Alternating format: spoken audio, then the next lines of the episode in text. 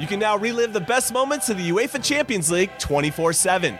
The UEFA Champions League channel is a new 24 hour streaming channel serving non stop goals, highlights, and full match replays from the world's most prestigious club competition. Reminisce on your favorite moments, legendary players, and brilliant goals with the UEFA Champions League channel streaming around the clock on Pluto TV and the CBS Sports app.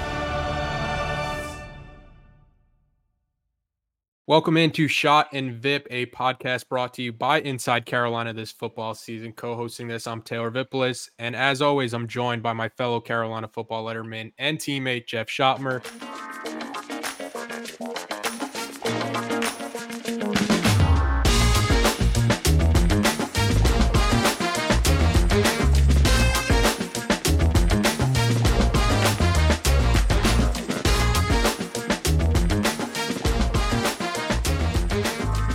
We get started today, I have to remind everybody that this podcast is brought to you by Johnny T-shirt, the official sponsor of all Inside Carolina podcasts. So if you want to support the people that support us, head on over to Franklin Street or johnnytshirt.com and treat yourself or somebody you love to some more Carolina apparel because let's be honest, you can never have enough.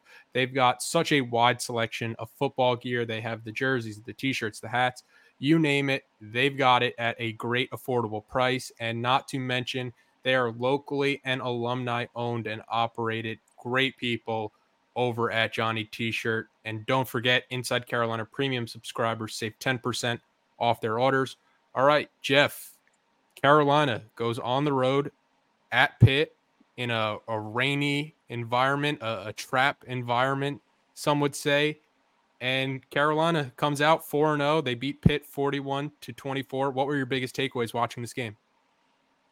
You said it, 4 0. You know, the uh, the mission pregame is to win the game, obviously. And um, look, we have a team that can contend, and, and that's all we're asking for at this point in the season. You know, we're four games into the season. You know, we played three Power Five opponents, and three three pretty good teams. Obviously, App State is one of the teams we played, and, and they're a great team as well. So, look, after four games, we're a team that can contend. You know, there's 14 teams total in the ACC. I think seven to this point in the season, you know, still have a chance to compete for the ACC championship. Realistically, I think there's four, and and we put ourselves in position to be one of those four teams. And um, however you draw it up, you know, it wasn't the prettiest game. There were some flashes of, of really mm-hmm. good football at times, and there were some flashes of really bad ball at times. But um, look, at the end of the day, seven point favorites going into the game, ACC opponent on the road, and, and historically we've always played Pitt pretty close. And, and to finish that game with you know 17 point victory, um, I think any anyone that's that's a member of you know Tar Heel community should be should be happy with that performance. I think you hit it on the on the nail right there where you said that we saw good football and we saw bad football and it, it's super encouraging to see this north carolina team from a, a carolina perspective to be able to control games and, and, they're not even playing anywhere near their best football. Last year we saw them get into either these shootouts or these one possession games where where basically asking Drake Maye to win or lose the game on the final possession we're really not getting that this year, except for for that App State game, which was uh, a weird outlier. It looks like for for this season playing uh, that in-state rival kind of team. I think that's the biggest difference from last year to this year, where these games aren't really close, and th- there's a lot of things that that fans can nitpick, but for they've played a lot of stress-free fourth quarters, uh, stress-free quote unquote, because the game is not over until it's over. But I think if I'm a Carolina fan, that's what I'm the most encouraged by that this team does still have a, a ton of room for growth. And I, I think you also hit it that this team shows that they are a contender. They're they should be taken serious as an ACC title contender, and, and it starts with Drake Maye. I thought Drake was, I, I just I'm just so impressed with Drake and his ability to run this offense. Where for him it, it just looks effortless out there, and then he has the the lefty pass and can kind of do no wrong as he as he stares at his hand. What what'd you kind of make of of Drake's performance? So the first, you know, quarter, quarter and a half of the game, I thought Drake looked a little I don't know, he, he had nervous feet in the pocket because Pitt was pressuring him a little bit. He he kind of missed some easy throws. There's one there's one like five yard quick out to Copenhaver that I remember, you know, in, in the first quarter or two of the game that was like he's uncontested and Drake hits that hundred out of hundred times, whether it's in practice or a game. So, you know, he kind of got we, we didn't get bailed out um, by a pass interference call from Pitt, but like our offense was not firing on all cylinders at the beginning of the game. You know, I, I think we got pushed around a little bit up front. You know, Pitt is always going to bring five, six, seven guys, and they're going to be aggressive. Um, but but Drake, the thing that I love about Drake is when he uses his legs, when he uses his mobility, that's when I think he really gets into the game. And, and you could see that kind of when we we moved him from the pocket. He got on the run a little bit, had some easy passes. He converted a couple of third downs with his legs. I think that's what really gets him in the in the flow of the game because Drake, at, at, at his core, he is just an athlete playing the game. He's a quarterback by nature, but he's just a true athlete. He loves getting hit. He loves running around with the ball in his hands, kind of playing that carefree, you know, uh, backyard football style. And I think that's what really kind of gets him into the heart of the game. And, and and once we do that, you know, he settled his feet down, he settled his his eye progression down, and he was able to make some big time throws. And um, you know, look, this is what we expect from Drake now. He's we expect him to to carry our team, and um, you know, he had another great performance for us. Yeah, I think that's something to watch for for this North Carolina team because we've said it so many times. As long as you have Drake Maye, you're going you're going to be in games, and it kind of comes yep. down to the defense and and can the defense get enough stops? I think I saw a stat Carolina's like eight and zero oh, uh, the past two years when when they score 30 points. So that kind of seems like like it is their benchmark. They score 30 and then they hold their opponent under 30. It, it's normally a, a pretty good recipe with a quarterback like Drake Maye I have to ask you, what were your initial thoughts when Carolina goes down 14 7 and Pitt was just going through that defense like a hot knife through butter? Because I, I think there was a lot of panic level across the UNC community. Eh, okay, so everyone's talking about these stormtrooper jerseys. I don't I don't get it. Like they're just jerseys. They don't have any impact on the game. Look, we clinched the Coastal Division Championship at in Virginia Tech in 2015 wearing those things. So I had to get that out of the way. People don't freak out when we wear the all white. It has nothing to do with the impact of the game. Um, aside, um, you know, wait, what were you even saying? I, I totally lost my train of thought the the first two possessions defensively. First two, yes, yes. We, I mean, we weren't we weren't great, and we were getting pushed around on both both lines of the scrimmage. It was our, our, our interior defensive linemen were getting knocked off the ball, and our interior offensive linemen were getting knocked off the ball. We weren't getting any knockback from the from the you know center guard tackle position, and then on the defensive side, we were getting knocked off the ball. But I think that's one of Chizik's you know MOs is being able to see what they're doing correct it and make adjustments. And you know, I I'm never worried, especially when we're playing an opponent like Pitt. Obviously, they're a good team, but they aren't the they aren't the Florida State, they aren't the Clemson, they aren't the you know the top top tier program. And I knew, you know, the longer the game goes, if we had ten at quarterback, we're going to settle down and we're going to find a way to win the game. You know, we're down 14-7 and obviously we need to get some stops on defense and, and we'll talk about the momentum swing in the game but as, as a fan and as a former coach and player and, and seeing those guys, knowing them, I, I really wasn't worried at all because I knew we were going to make enough plays at the end of the game or, you know, going forward through the game to win the game. You mentioned the the adjustments that Chizik and the defense made. You look at Pitt's final nine drives, and Carolina holds them to just three points. What were some of those adjustments that you kind of saw? So the biggest thing I saw on defense was so if you notice the first two drives from Pitt, they had the zone read action where uh, Phil Jurkovec would keep the ball and he would get on the perimeter. So they ran that play the first play of the third series. Okay, the first two the first two series they gained I don't know 15 17 yards apiece and so we corrected on the sideline and the third time they ran it Cedric Gray and Power Echols tackled it for a 2 or 3 yard loss. You know, so it wasn't anything that they were doing crazy. Maybe we hadn't seen that in the first three games from them. But as soon as we got a beat on it, our players are smart enough, especially at the line, linebacker position, to get those sideline adjustments and and apply them to the next series. And you know, Pitt obviously they game plan right. They they know exactly what we're doing. Um, they kind of out physicaled us in the first two drives, but but they hit us on some quick man beaters on third and third and fourth and short. You know, to, to pick our man defense and, and run little routes to the flat. It wasn't like Phil Jurkovec was was sitting back there picking us apart.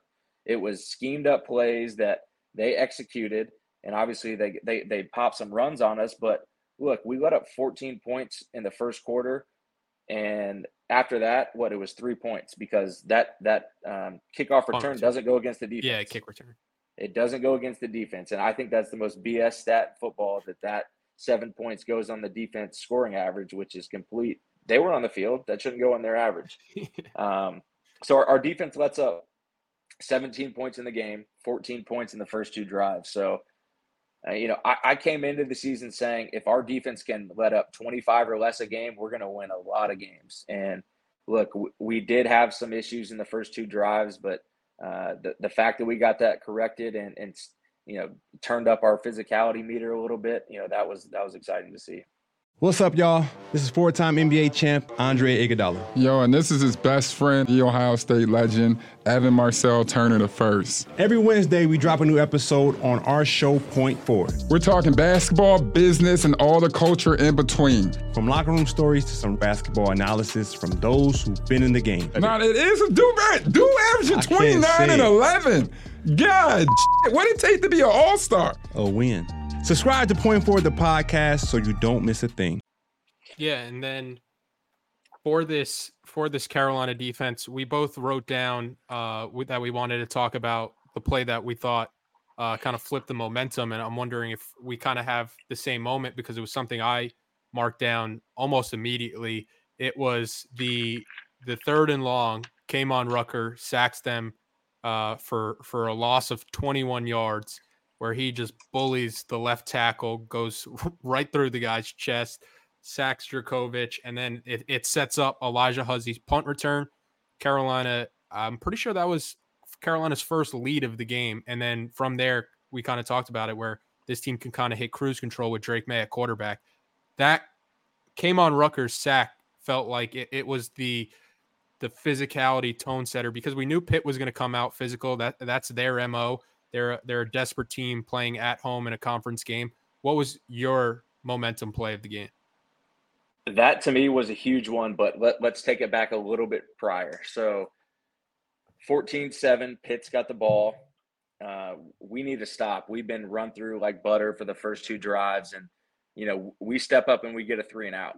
The play in my mind that changed the game was the first punt return by Huzzie. So you know we don't look great offensively up to this point, and Huzzie gets a 30 yard punt return that kind of sparks sparks the momentum in our in our team. You know, we get the ball at the 50 yard line. The very next play, we run a like a reverse flea flicker pass down to Copenhaver, and we get the ball down to and you know inside the 10 yard line. Obviously, we score on that drive to go up or not to go up to tie the game at 14-14, but that kind of like sparked the momentum in our in our team and then what happens? The next drive is, is, is what you're referring to with uh, with Rucker getting that big third down sack. So what does Pitt have to do? Now they have to then again punt the ball, and Huzzie takes it to the crib. You know, so Huzzie was the game changer in that game. Regardless of what Drake Maye did, Drake Maye looked awesome at times. You know, he had the left-handed touchdown pass, but but Alijah Huzzie was the catalyst for us winning that game. He, I mean, the third down PBU he had in the first half, you know, kind of on the Carolina sideline. He just makes plays, man. He's he's a great football player. He's a ball hawk.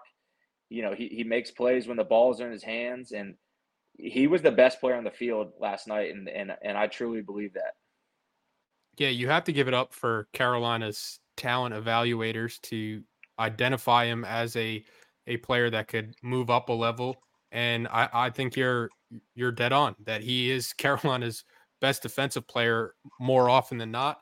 And I'm I'm watching the game and I'm like, why are these quarterbacks still testing it?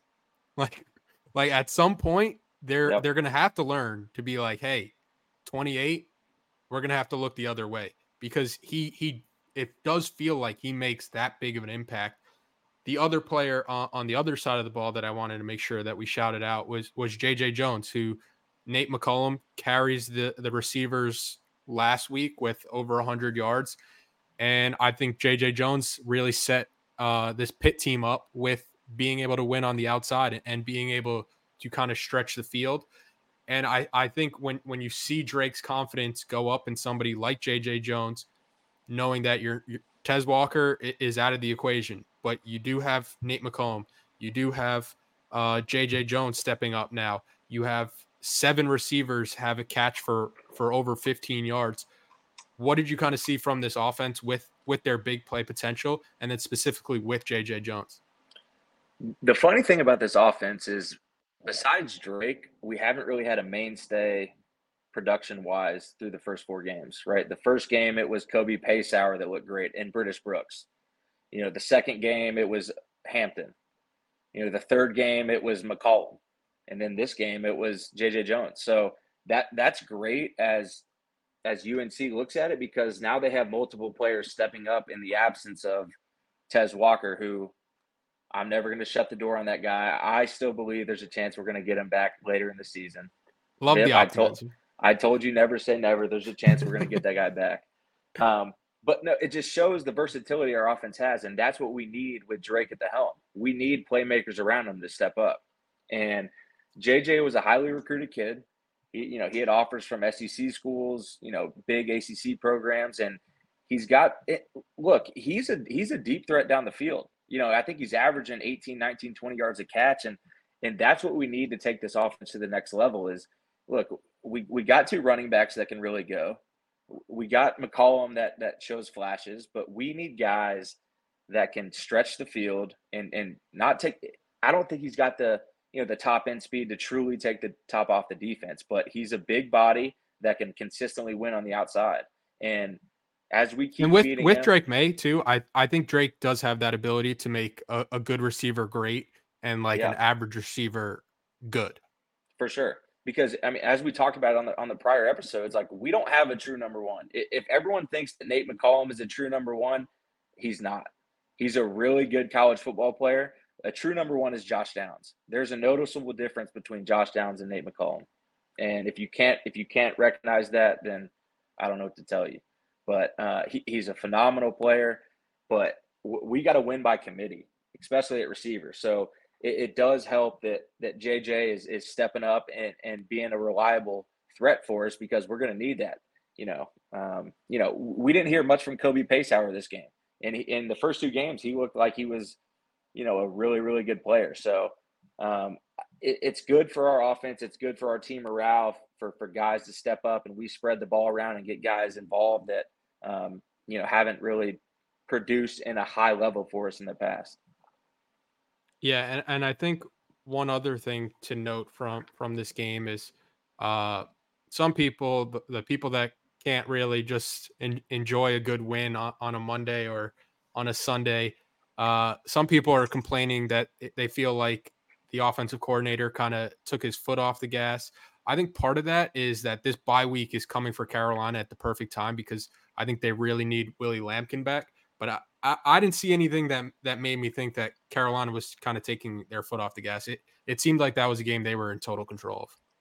Total control. I, I think at the end of the first half, I knew we were going to win by 14 plus. I mean, obviously the news comes out at the start of the second half where Jurkovec is out for the game.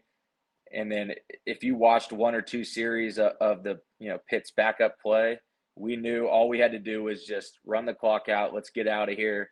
Let's go home with a win, 4-0. I mean, we're 4 and 0. Um, look, I didn't even want to watch the you know the late third quarter, fourth quarter. So I, I put no stock into the play calling for you know for for the later half of the game. You know, we, we were just trying to run the clock out. They couldn't do anything against our defense. That quarterback was not was not ready for prime time action. You know, so don't Carolina fans, please do not look in look into uh, the play calling for the last half of the game. Yeah, and then uh, a few stats before we get out of here, and, and a final question. Power five offenses. Carolina's played three of them. They've held them to 17, 13, and then 17 again. A, a, a noticeable, tremendous upgrade from from the defense of last year. And then I have some of the pro football focus grades um, because I know people love those. Power Echols was the highest graded player on the defense with an 88.4. The second highest, your other boy, Cedric Gray, with an 80.9. So it was the linebackers kind of leading the way. Alijah Huzzie was third for for players, um, for starters for Carolina, and then Drake Maye led the way offensively with an 80.1. He's he's been pretty steady somewhere in that 80 to 85 range, and I I think he's been pretty consistent with what you're um, getting for from him. The other person I think that we have to shout out, Noah Burnett. I, I think the kicking job is over. It, I think it's his for the time being. I agree. I, I don't know what, what the issue with Ryan Coe is. Is he hurt? Yes. Do we know? That's yeah. Okay. Um, yeah, and, and, I tweeted this during the game. Good for Noah Burn- Noah Burnett, man. Like he, for him to be able to bounce back after what happened against NC State last year, and um, you know, so many people wanted to write that kid off, tell him to transfer, you know, sending all these crazy tweets at the guy, but just for him to lock in, stay focused, get better, know he was gonna gonna get another shot, and be able to, you know, deliver 245, 245 plus yarders that were essentially pretty big kicks in the game. Like obviously it was it was well in control. We, you know, but for him to make those two, just confidence in himself, um, I, I can't say enough good things about him. Um, and before you were talking about the two linebackers, I do want to mention them. You know, our our defense goes as they go. Alijah Huzzie m- might be our best player, best playmaker, but the heart of the defense is Power and Cedric you know, Rucker's making some plays here and there, but like those two guys, they're the heart and the soul. They never come off the field, and they played as as a tandem their best game together this season. You know, they I challenged them a couple weeks ago because versus App State they they were getting cut out of gaps, they were missing tackles, they just they kind of were kind of flew under the radar. And in our defense, you know, they need to be noticed. And and Power Echols may have played one of his best games as a Tar Heel. He didn't have like the, the crazy stats, but whenever you looked up, he was he was you know making TFLs on, on screens. He got his hand on, in the passing game, tip tip ball. You know he was right where he needed to be. And Cedric, you know he's he's as steady as they come. Man, you look up at the end of out of every game, he's got nine tackles, a tackle for loss, and a PBU. I mean that that is consistent as as can be. You know he's always making plays. So um, look, as long as those guys are you know, flying around making plays, you know, we're going to be in a good spot. And as long as you get on the plane after a win, everything's everything's always good. The coaches could coach you up a bit harder, and now Carolina goes into the bye week, but a, a great victory Monday. I always enjoy seeing Schoett's face on a victory Monday. appreciate everybody watching and listening, and and Schoett appreciate the time as always, man. Always, Vipp. Four and zero, oh, baby.